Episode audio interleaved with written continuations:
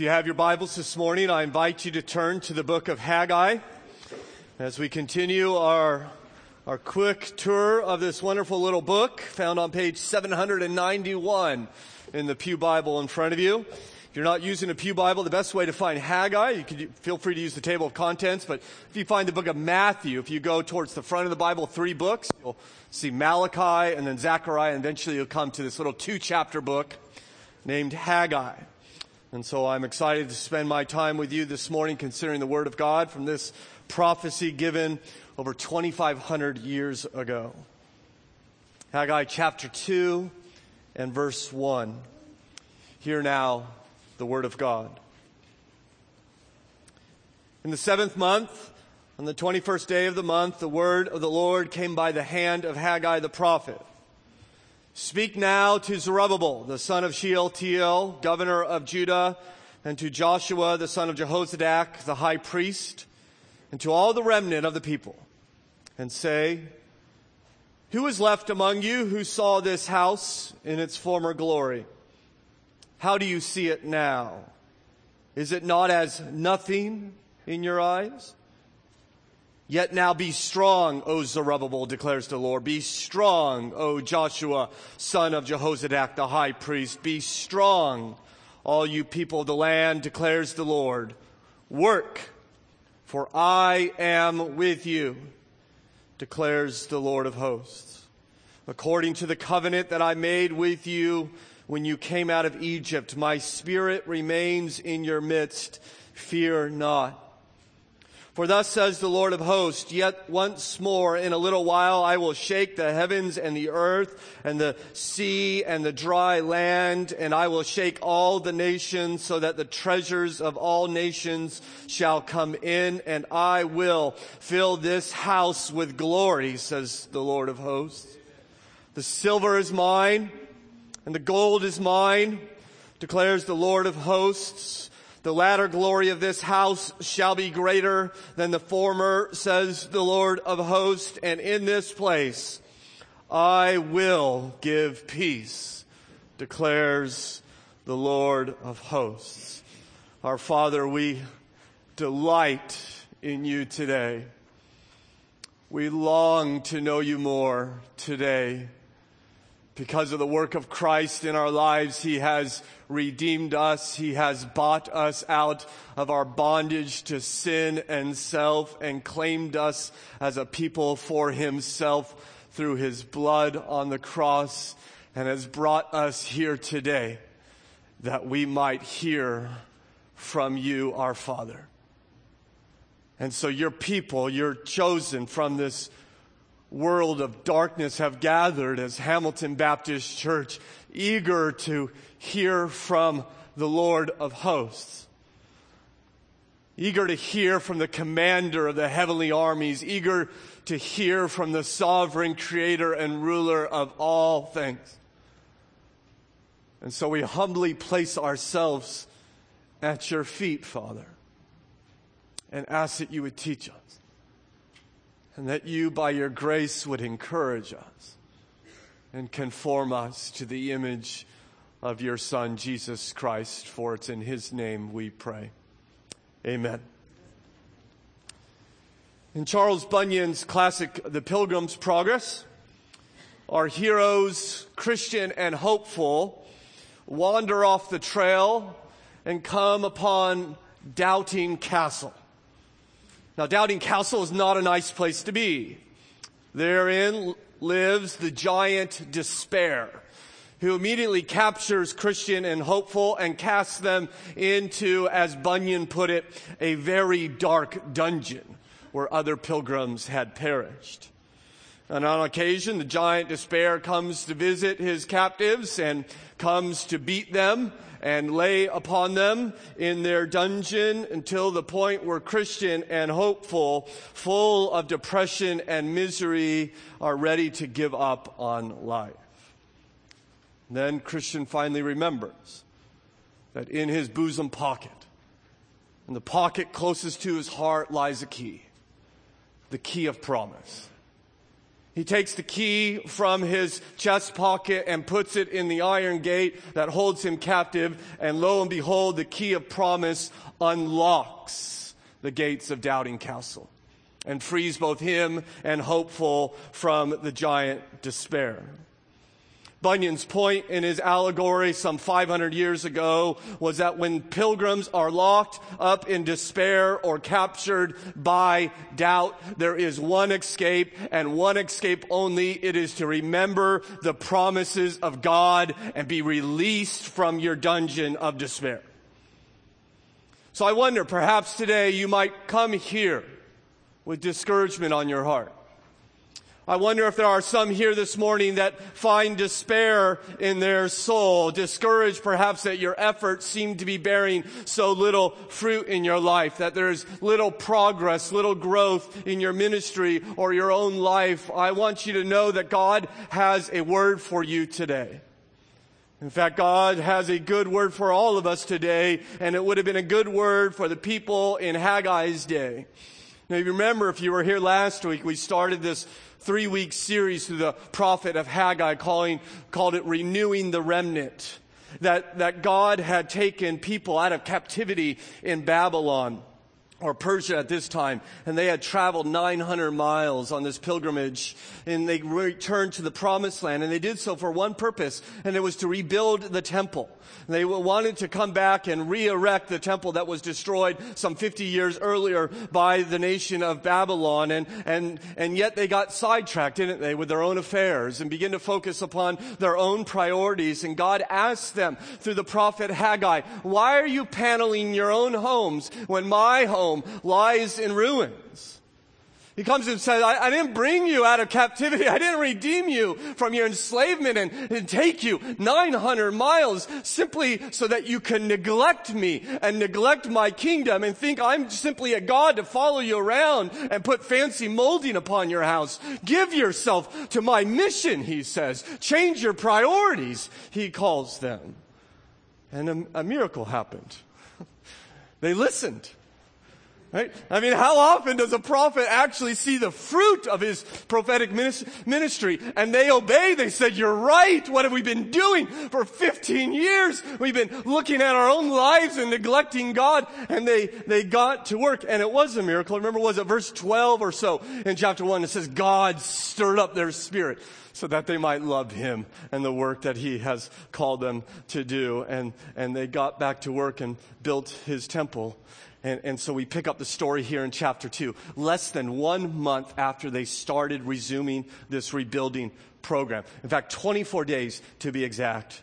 Their excitement and enthusiasm, unfortunately, has already waned. It was short lived. The work has become derailed.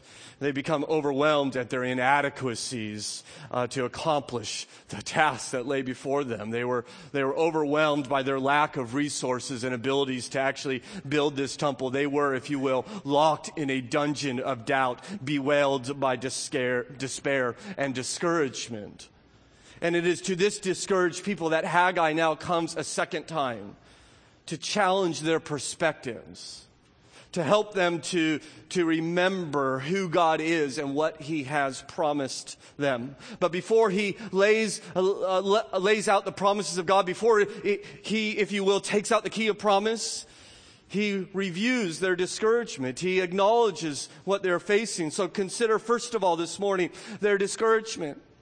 Verse 1 tells us in the seventh month, on the 21st day of the month, the word of the Lord came by the hand of Haggai the prophet. Haggai once again will give us the exact date of his sermon. He'll preach four sermons in this book, dating each one of them. This one occurred on October 17th, year 520 BC. Now, of course, that means absolutely nothing to you, doesn't it? But it meant something to them. It was the last day of the Feast of the Tabernacle. In fact, it was a very important day, not just for that, but for another reason. You see, the Feast of the Tabernacles, when the people of God would gather together, it's one of the three times of the year they would gather together in Jerusalem to remember what God had done and, and to celebrate his past faithfulness. And, and, in this time, they were remembering how God delivered them from Egypt and, and protected them and guided them through the 40 years of wandering in the wilderness. It's why it's called the Feast of the Tabernacles, because it reminds them of the 40 years that they lived in tabernacles or tents. They would pitch their tents there in the streets of Jerusalem to remember how God God had provided for them. And so all of Israel now, uh, the remnant has gathered in Jerusalem. But it's an important date for a second reason. You see, the last day of the Feast of the Tabernacles is the anniversary of the dedication of Solomon's temple. 400 years earlier. It was on the very anniversary when they had, people of, of, God had gathered together four centuries prior to, to see the temple which Solomon had built. And so these people now are gathering amongst the charred ruins of the temple with memories of Solomon's great temple in their minds. And rather than being encouraged, they begin to grow full of despair. This time, it should have been a time of celebration. But there was no celebration on their heart. There was rather discouragement there was, there was this comparing the, the temple, greatness of Solomon's temple with the, with the temple which they were building, and they didn't compare and they were discouraged by their work. In fact, this is not the first time this has happened. When they first got back to the promised land, uh, 16 years earlier, remember we, we said they laid the foundation. We talked about that last week of the temple. They got there and, and they laid the foundation. There was this great celebration. The book of Ezra tells us in chapter 3 that the priests were adorned with their clerical garments and the Levites were blowing their trumpets and the people were gathered together and they were singing responsively and praising God for his steadfast love. They were shouting so loud, the Bible tells us that the neighboring nations could hear their celebration. They were so filled with delight at the, the work that had begun to build this temple. But Ezra doesn't stop there at the celebration. He goes on, you know, and he says, just uh, in the next verse, but many of the older people who had seen the former temple wept bitterly when they saw the foundation of the temple being laid. You see, they're weeping because they remember the, the first temple. Right? And now they stare at this paltry foundation and they realize what they're building is like a, a shack out back compared to the glory of what Solomon had built. They remember the temple of their youth and they say, well, it will never be like that again. And, and now, well, that was 16 years earlier, now they come back and they start to build upon the foundation and just 24 days into it, a, a month, not even a month has passed and, and, as they considered the anniversary of the dedication of Solomon's temple and then the work that they're trying to, to build, the despair has returned. And, and you know what happened? What follows despair? Every time, inactivity. And they begin to get derailed, and the work stops. And knowing their despair and perhaps fighting it himself, this elderly prophet begins to address them a second time. He does so with a series of questions. Note verse 2. Speak now to Zerubbabel, the son of Shealtiel, governor of Judah, and to Joshua, the son of Jehozadak, the high priest, and to all the remnant of the people, and say, Who is left among you who saw this house in its former glory? You see, he knows what's discouraging them. And so he stands before the gathered people of Israel and says, just show of hands. Who remembers Solomon's temple? Which, which one of you are, are 66 years or older and you were here and you worshiped at Solomon's temple, the temple that stood in this very spot? the temple that was in its day one of the wonders of the world, the, the apple of God's eye. Who, who remembers the temple that glistened with precious stones and that was overlaid with gold? Who, who remembers the temple whose inner room, the Holy of Holies, was, was painted with gold? So much gold that it would cost four billion dollars today, in today's money, just to paint the inner room of the temple. Or Solomon, uh, Haggai says, who remembers the stories of four centuries ago when that temple was dedicated by King Solomon on this very day and the ark was paraded through the streets of Jerusalem and, and the sacrifices were so many we couldn't even count them. And in the middle of it all, the glory of God came and filled this house, knocking the entire nation down to their knees in awe of the majesty majesty of God. Who remembers that? Do you remember its former glory? And they remembered. Whether they had lived at that time or they had grown up on the stories, they, they remembered.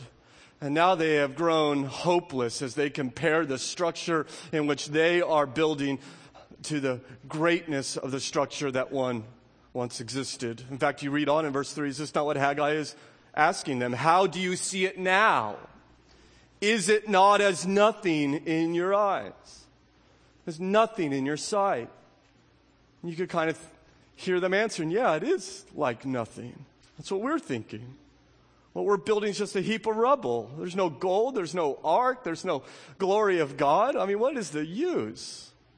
Why are we even doing this? And we got fields to tend to and our affairs to, to attend to. Well, why are we here? We can't do this. We're wasting our time. Let's face it.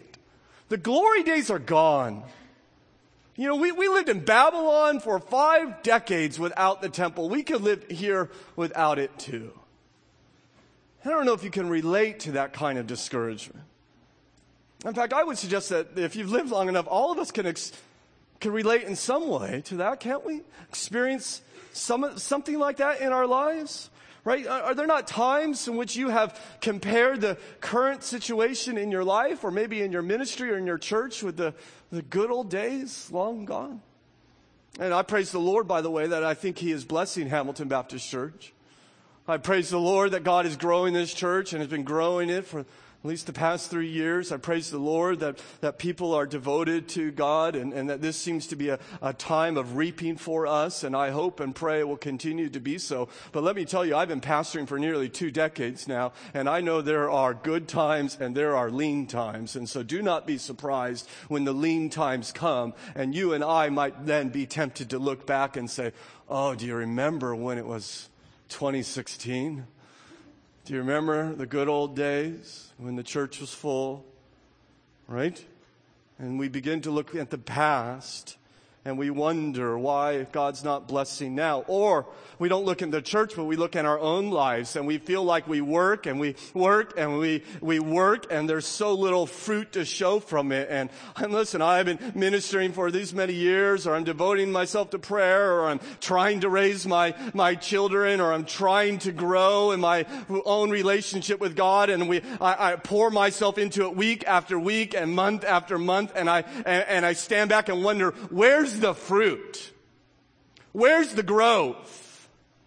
And then you're tempted to look back on a better time, or maybe you just look across the street and you begin to compare your temple with someone else's temple, and next to their temple, your temple looks pitiful. And You, are tempted to look at someone else's life and you think they're so joyful and happy and problem free. And what's wrong with my life? Where's the fruit? And you grow discouraged. He said, what's the point? Why am I working so hard when there's not the blessing? And you think, I'm just going to quit. I just want to watch TV. Uh, why labor like this? And, and, and sometimes this despair turns into bitterness. Ezra will tell us that the older generation who remember the temple and its greater glory went from discouragement to bitter. And that bitterness began to turn into criticism to those who are actually excited about the work. And soon those who were enthusiastic about the work, they grew discouraged too. In other words, the attitude that it's not working, the attitude that it's not as good as it used to be is contagious. And it spreads within the community. Despair spreads within the people of God. I would like to encourage you this morning, Hamilton Baptist Church, to beware of these attitudes. It is, of course, not wrong to look back we're going to, in just a moment, look back, are we not, as we celebrate the Lord's Supper? We're going to remember what Christ did for us 2,000 years ago. It is good to remember God's past faithfulness. But if all we do is look back, if all we do is think God was a God of yesterday, we will become useless to Him. It, when church becomes like a high school reunion and we just gather together and think, wow, those were the days.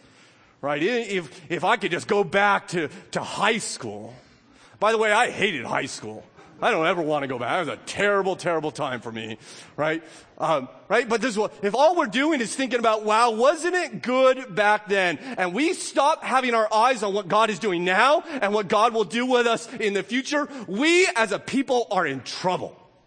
The apostle Paul says, forgetting what lies behind and straining towards what lies ahead, I press on to, towards the goal to win the prize of the upward call of God in Christ Jesus. He continues and says, let those who are mature think this way. Right? God is not simply a God of the past. He is a God of today. And He is a God of tomorrow.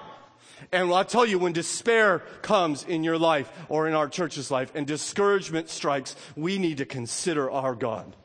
We need to take our eyes off our problems and consider the God we worship, the God to whom we belong to, and consider the promises in which He has given us, which is exactly what the prophet does for this people. So consider with me, secondly, how God deals with their discouragement. He tells them that they ought not to be discouraged because God is with you. Don't be discouraged, Hamilton Baptist Church. God is with you. Verse 4.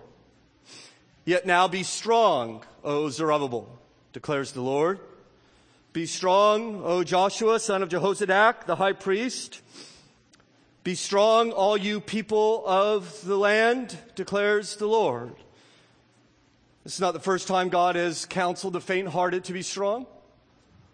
He did so through Moses as he exhorted Israel before they are crossing into the promised land. Moses told the people, be strong and courageous. He did so with Joshua. As he looked at the enemies to which he had to lead the people of God to conquer, God appeared to him and said, be strong and courageous.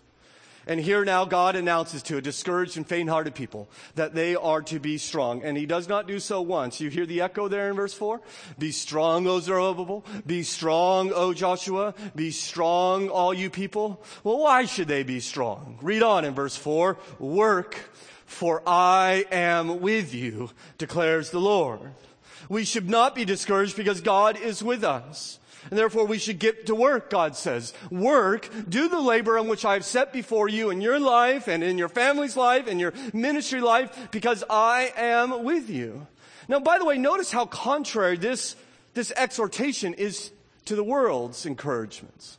Of course, the, cur- the world will tell us to work, right? The, the world will tell us, like God is here, to be strong, but the world will motivate us much different. The world will say, be strong and work because I know you could do it. Be strong and work because you're special. Right? Be strong and work because you could set whatever you, you could do whatever you set your mind on. This is the world's advice. God does not come to them and say, be strong because I believe in you. No, he says, be strong because I am with you. Right? Their hope is not in their own resources or in their own strength. Your hope is not in your own resources or your own strength, but it is in the fact that God is with you. Right? God is with us. Of course you can't build this temple. Whoever said you could? But I'm with you, God says.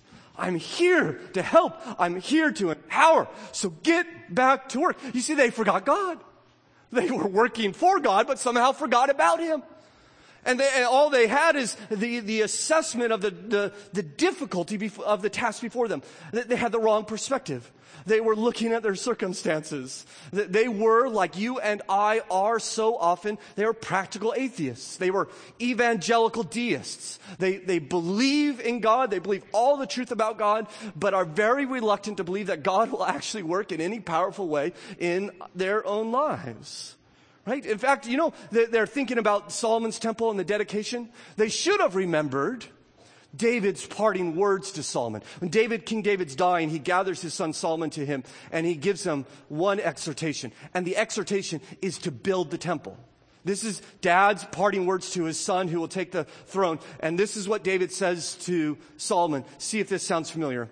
Be strong and of good courage. Work. Fear not. Do not be dismayed, for the Lord God, even my God, is with you. He will not fail you or forsake you until the house of the Lord is finished. Right? That's almost the exact words of Haggai. Here, as God sends them. In other words, the same God that was with Solomon and helped Solomon build his temple is now with you. And so take courage, work, give yourself to the ministry which God has given you. God has come and He is with you. In fact, every time it seems that God exhorts His faint-hearted people to be strong and courageous, He motivates them. He tells them why they ought to be strong and courageous. So when Moses told the people of Israel to be strong and courageous, He said, for the Lord your God goes with you. He will never leave you nor forsake you. After Joshua was told to be strong, the Bible says, for the Lord your God will be with you wherever you go. And now the remnant is told to be strong and they're told to be strong because God says, I am with you. And I want to tell you that this morning, church. I want to tell you individually, and I want to tell you corporately, that, that no matter what you face, no matter the, the magnitude of the work before you or the, the lack of fruitfulness in the labor that you see in your life, you need to understand something deep into in your heart that God is with you. God says through his word to you this morning, I am with you. I'm with you. I'm never going to leave you. I'm never going to walk away from you. And if you and I feel weak like they did in Moses' day, or we feel afraid and, and, and the task seems impossible like they did in Joshua's day, or if we are like Haggai's day and think the work is fruitless, at that moment, you and I need to learn to take our eyes off the circumstances in which we live and place our eyes upon the glory and power of God and see that He is with you. He'll never forsake you. I tell you, God is alive. You understand that? God is alive and He's not just far off in distance. He is right here, right now. He is with you through every trial you will face. I am with you. In fact, I would suggest to you that the, the dignity of the work corresponds with the dignity of the individuals giving themselves to the work. Does that make sense? Right? The, the, the, the, value of the job increases with the dignity of those who are willing to give themselves to it.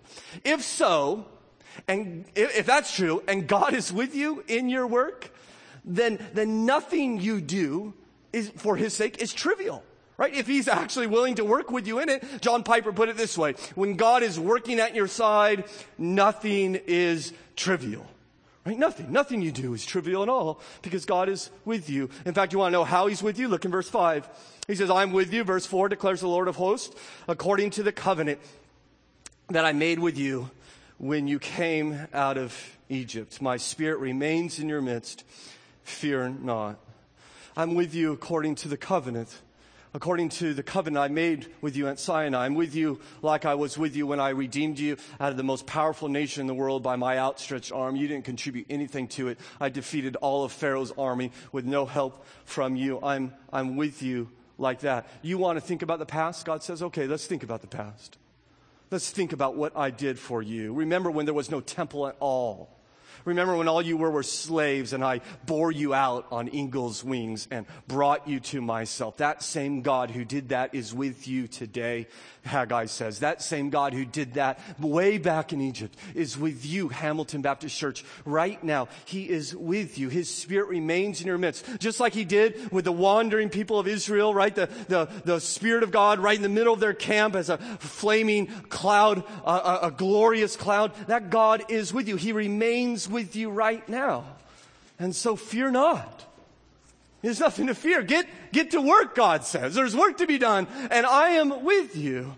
And I wonder when Haggai comes to this and, and tells them this, I wonder what, how they responded to this. I wonder, I wonder if they were filled with joy and uh, uh, devotion and thanksgiving. I wonder if it penetrated their hearts. I wonder if the promise uh, that God's presence with them just came and took root in in their souls. I think there's times we need to hear this. Maybe some of you are desperate need to hear this right now, deep into your heart as you face discouragement or fruitless ministry. You need to hear God say to you, I am with you. I am with you.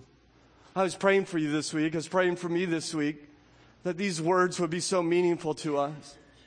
That we would hear God through His Word say, I am with you, and that would stir you up, that would excite you, that would give strength for you to serve Him. I am with you would light a fire of heart, uh, a fire in your heart of praise to your Savior. Perhaps when other people have abandoned you, I am with you would motivate you to try new and amazing exploits for God, that He would help you check your perspective. He would help you take your eyes off the challenges and difficulties in which you face and realize that God is here in your presence. May God do this work in our lives. And I wonder if for you who are here and do not know this God and are not yet submitted to Christ, I wonder what, what you place your hope in. I, I wonder where, how you fight despair and, and discouragement. I would suggest to you that the strength or the worthiness of your faith depends upon the object of your faith. Are you trusting yourself, your family, or your job? I trust in the God Almighty. I would suggest that that was a far greater place to place your faith. Well, God not only promises His presence in their labor, you think that should be enough, but He offers a second reason why they should overcome the discouragement in their hearts. Consider that we ought not to be discouraged, for God is working through you. So God is not only with you, but He is working through you. Note verse 6. For thus says the Lord of hosts, Yet once more in a little while I will shake the heavens and the earth and the sea and the dry land. I will shake all the nations so that the treasures of all nations shall come in and I will fill this house with glory, says the Lord of hosts. The silver is mine and the gold is mine, declares the Lord of hosts. The latter glory of this house shall be greater than the former, says the Lord of hosts. And in this place I will give peace, declares the Lord of hosts. You see, there, they're looking at their work and thinking it looks so insignificant, it looks so meaningless, it looks paltry, it looks fruitless. And God, through the prophet, comes to them and he says, If you only knew what I plan to do through your labor, uh, this, this temple seems like nothing to you. I understand that. But let me just give you a glimpse. Let me give you a glimpse of what I plan to do through it, what my plans are for the temple. In fact, when I'm done, with this work that you're doing, Solomon's temple will pale in comparison to the glory I plan to bring to it. Uh, uh God is saying, I'm going to take you and I'm going to take your work and I'm going to fill it with glory. You need to hear that, Christian, that God is going to take your labor for the honor of Christ and He's going to, to make it 10,000 times more significant than you ever imagined. Therefore, take heart and get to work because you and I are building more than we realize.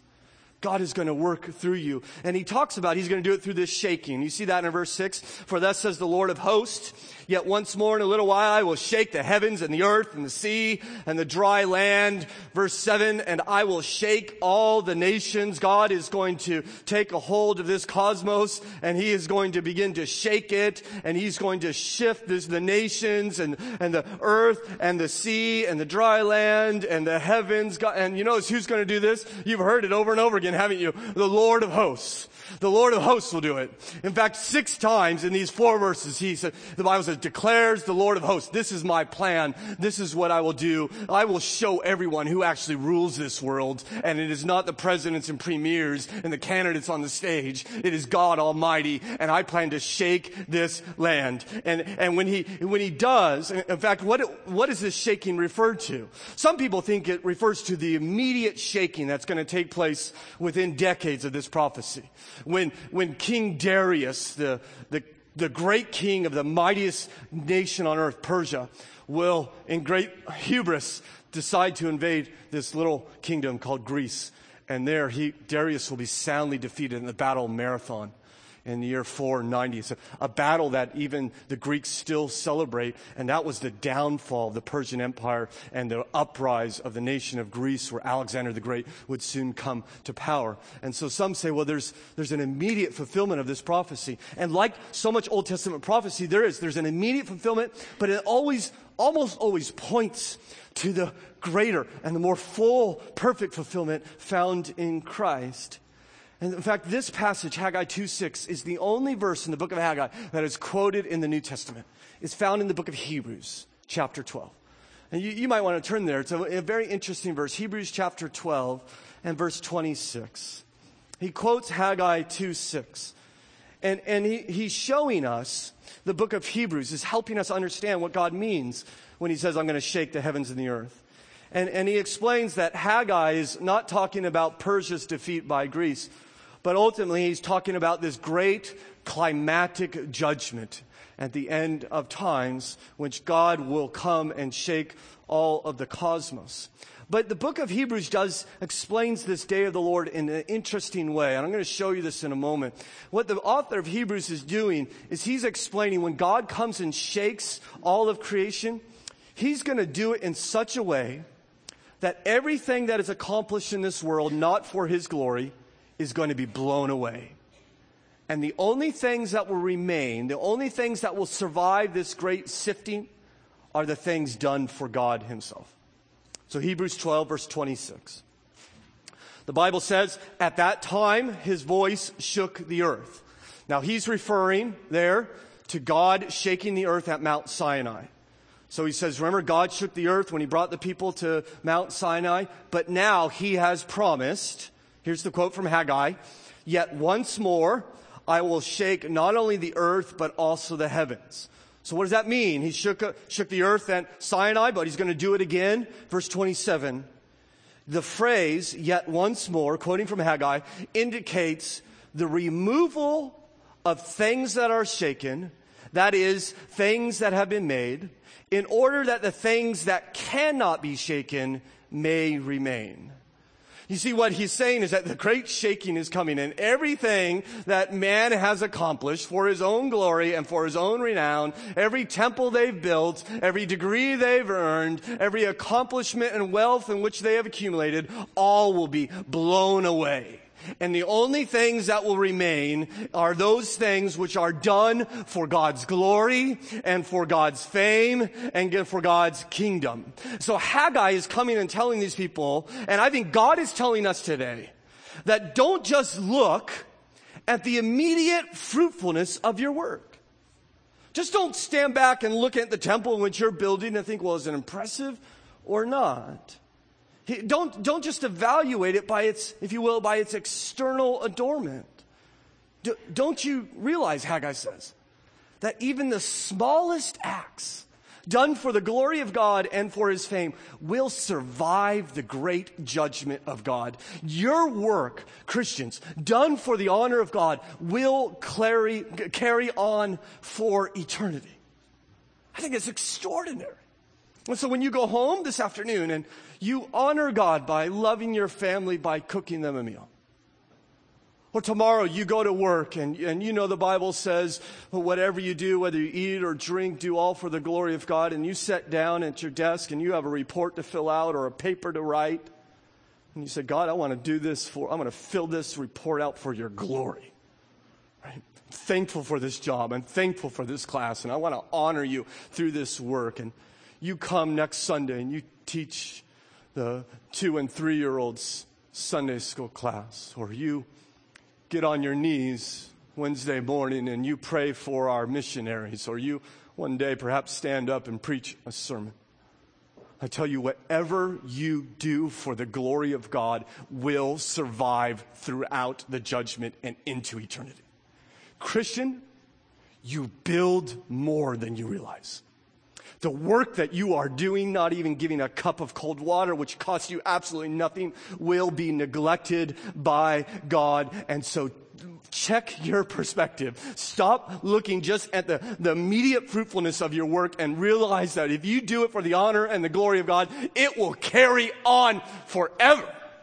You're building something massive and beautiful, and you need to have that perspective to continue on. God is going to shake this world, and your work and my work, when done for the glory of God, will survive even on into eternity and forever and ever. In fact, Haggai tells us the results of this shaking. We're going to have to pick up speed for a little bit. Hold on for a moment.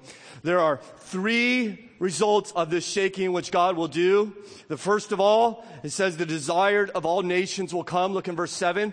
I will shake the nations so that the treasures of all nations shall come in, and I will fill this house with glory, says the Lord of hosts. So there's a difficulty in this translation here. My version says the treasures of all the nations. If you have the NIV, maybe, the King James Version, it says the desired of all the nations. So what does it mean? What's, what is God going to bring in? How is this fulfilled?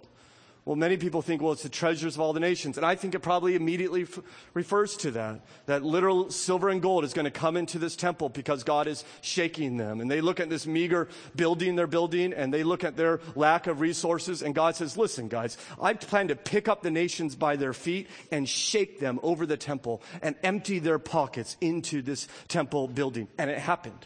You read the book of Ezra, and for some reason, Persia, who just let them go back there, decided to begin to fund this temple to a pagan god because God was releasing the money. Or you read on, and you know about Herod the Great, who took all the wealth of Rome and began to adorn this temple so that it was the glory of the East. In fact, God can do this. Look in verse 8. The silver is mine, and the gold is mine, declares the Lord of hosts. I own it all. It's all mine. You see, it didn't matter whether the temple had gold or not.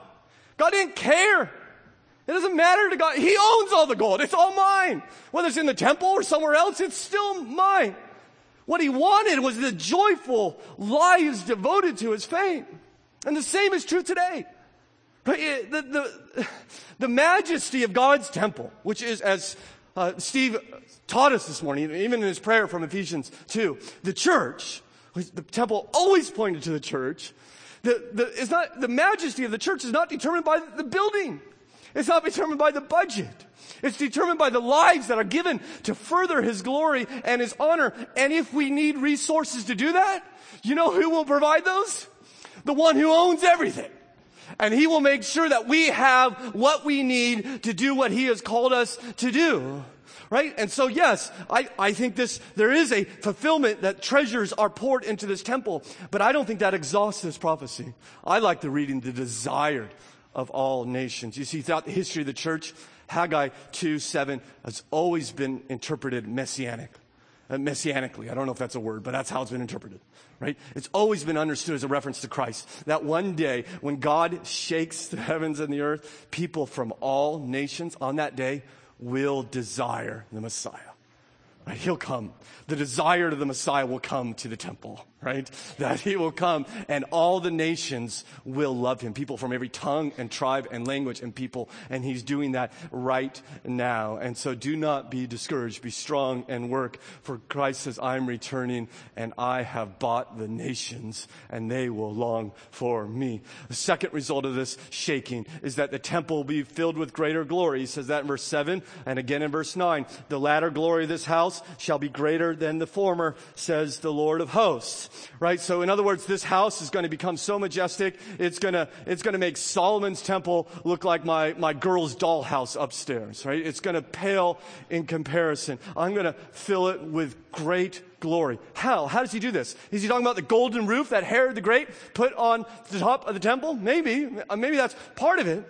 But, but remember, the Bible not only tells us that the church is the temple, but it tells us that Christ is the temple. Remember? And Christ in John chapter 2, he came to this very temple and he says, listen, you destroy this and in three days I will build it back up. And John tells us he was referring to the temple of his body, right? And Christ says, I'm, I am the temple and I am, I have so much more glory than this silly building that Rome built or that you built. It is far exceeds even the glory that Solomon built. We once used to meet with God in a temple. Now we meet with him through Jesus Christ. He's the temple of greater glory, isn't he?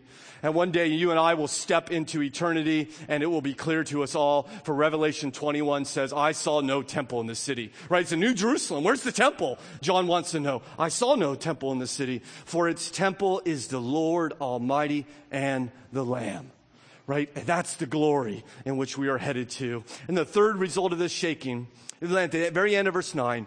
And in this place I will give peace declares the Lord of hosts. Now, if this is a reference to physical peace in the city of Jerusalem, it has yet to be fulfilled. Right? I don't think that's what he's referring to. I think he's referring to in this place, in Christ, in the Messiah, you will have peace. In Jesus, you will have peace with God. When they were living for themselves, they had no peace. When they were paneling their homes, they had no peace. All they had was exhaustion and frustration, wondering what life was about. God says, if you come to me through Christ, you will understand peace and joy and purpose and fulfillment because God made us. He knows how we work. We don't know how to live. We don't know how, how we're supposed to operate. God says, you come back to me and you begin to live for me. You will understand the peace and purpose that your life is supposed to have. Listen, I, I'm, I'm 41 years old. I lived about half my life apart from Christ and the other half with Christ. And let me tell you, there is no greater blessing than knowing God through Jesus Christ. Listen, I've tried it the other way. Some of you have, and it was terrible right? That was high school for me, right? Uh, it was bad, bad time. I know Christ now. I know God now, not because I'm a good person. Trust me, God was gracious enough to show me what my life looks like when I don't know Him. And it is ugly, it is messy, and it is evil and wicked. And, and when I'm on my own, I don't do well. But now that I'm with God, not because I'm a good person, but because God is gracious to me, I'll tell you, life can, cannot get any better than this. I mean, it can't can get better. You understand what I'm saying? God has given that peace into our heart. You know that peace, Christian? Do you know that peace, Christian? Yes, He has placed peace in your life. The prophet Haggai says, I will give peace. That's what He wants to give you. And some of you are just living life and you don't know it. And He says it's here right now. Everything you're looking for is here this very moment on February 7th, 2016. You could reach out and take it now. You can have it. Forgiveness of sin, adoption into the family of God, made righteous through Christ, eternity with God forever. You know, Jesus said, destroy this temple in three days, I will build it up again. They did that. They destroyed that temple.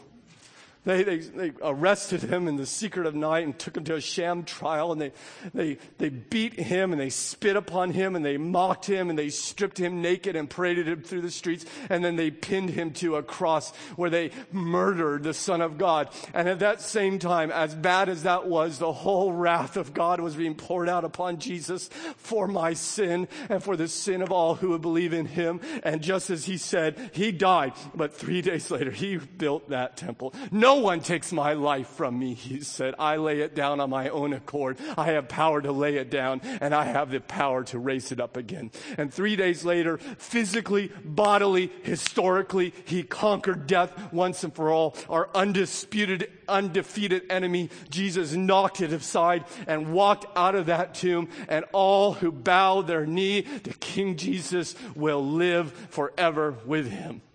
That's all you have to do is get on your knee in your heart and say, I believe, I surrender. Why would you not do that? It is, I'm telling you, if you walk out of here not knowing Jesus, that is the dumbest decision you'll ever make. It just makes no sense. He offers you everything. He offers it all right now. All you would have to do is pray with him. Our Father, I, I Will you not call the lost to yourself? Will you not redeem those who are living in their sin and, and they believe the lie? They think sin offers more peace. It doesn't. Will you not bring them to yourself? Will you not cause them to be born again that they might bend their knee to King Jesus and trust him? And Father, will you remind the rest of us that we, dear Lord, that we're headed somewhere? I mean, there's actually direction in history. We're going someplace to complete restoration. That's where we're moving. Will you help all of us remember that you have invited us to contribute towards the restoration of all creation? That we are invited to build your kingdom in our lives and lives of our family, lives of our church, and lives of our community, even to the farthest corners of this world. You said, I want you to come and to work and to labor. And that when we do, whether it's simple and small, we are investing in eternity. that every single one of us is building far more than we imagine. And one day we'll walk through eternity and you will show us what it is we have accomplished through your work because you are with us. And we will think, I had no idea. What more encouragement do we need to be strong and courageous and productive for you? Help us overcome discouragement and despair. By your grace, we pray in Christ's name. Amen.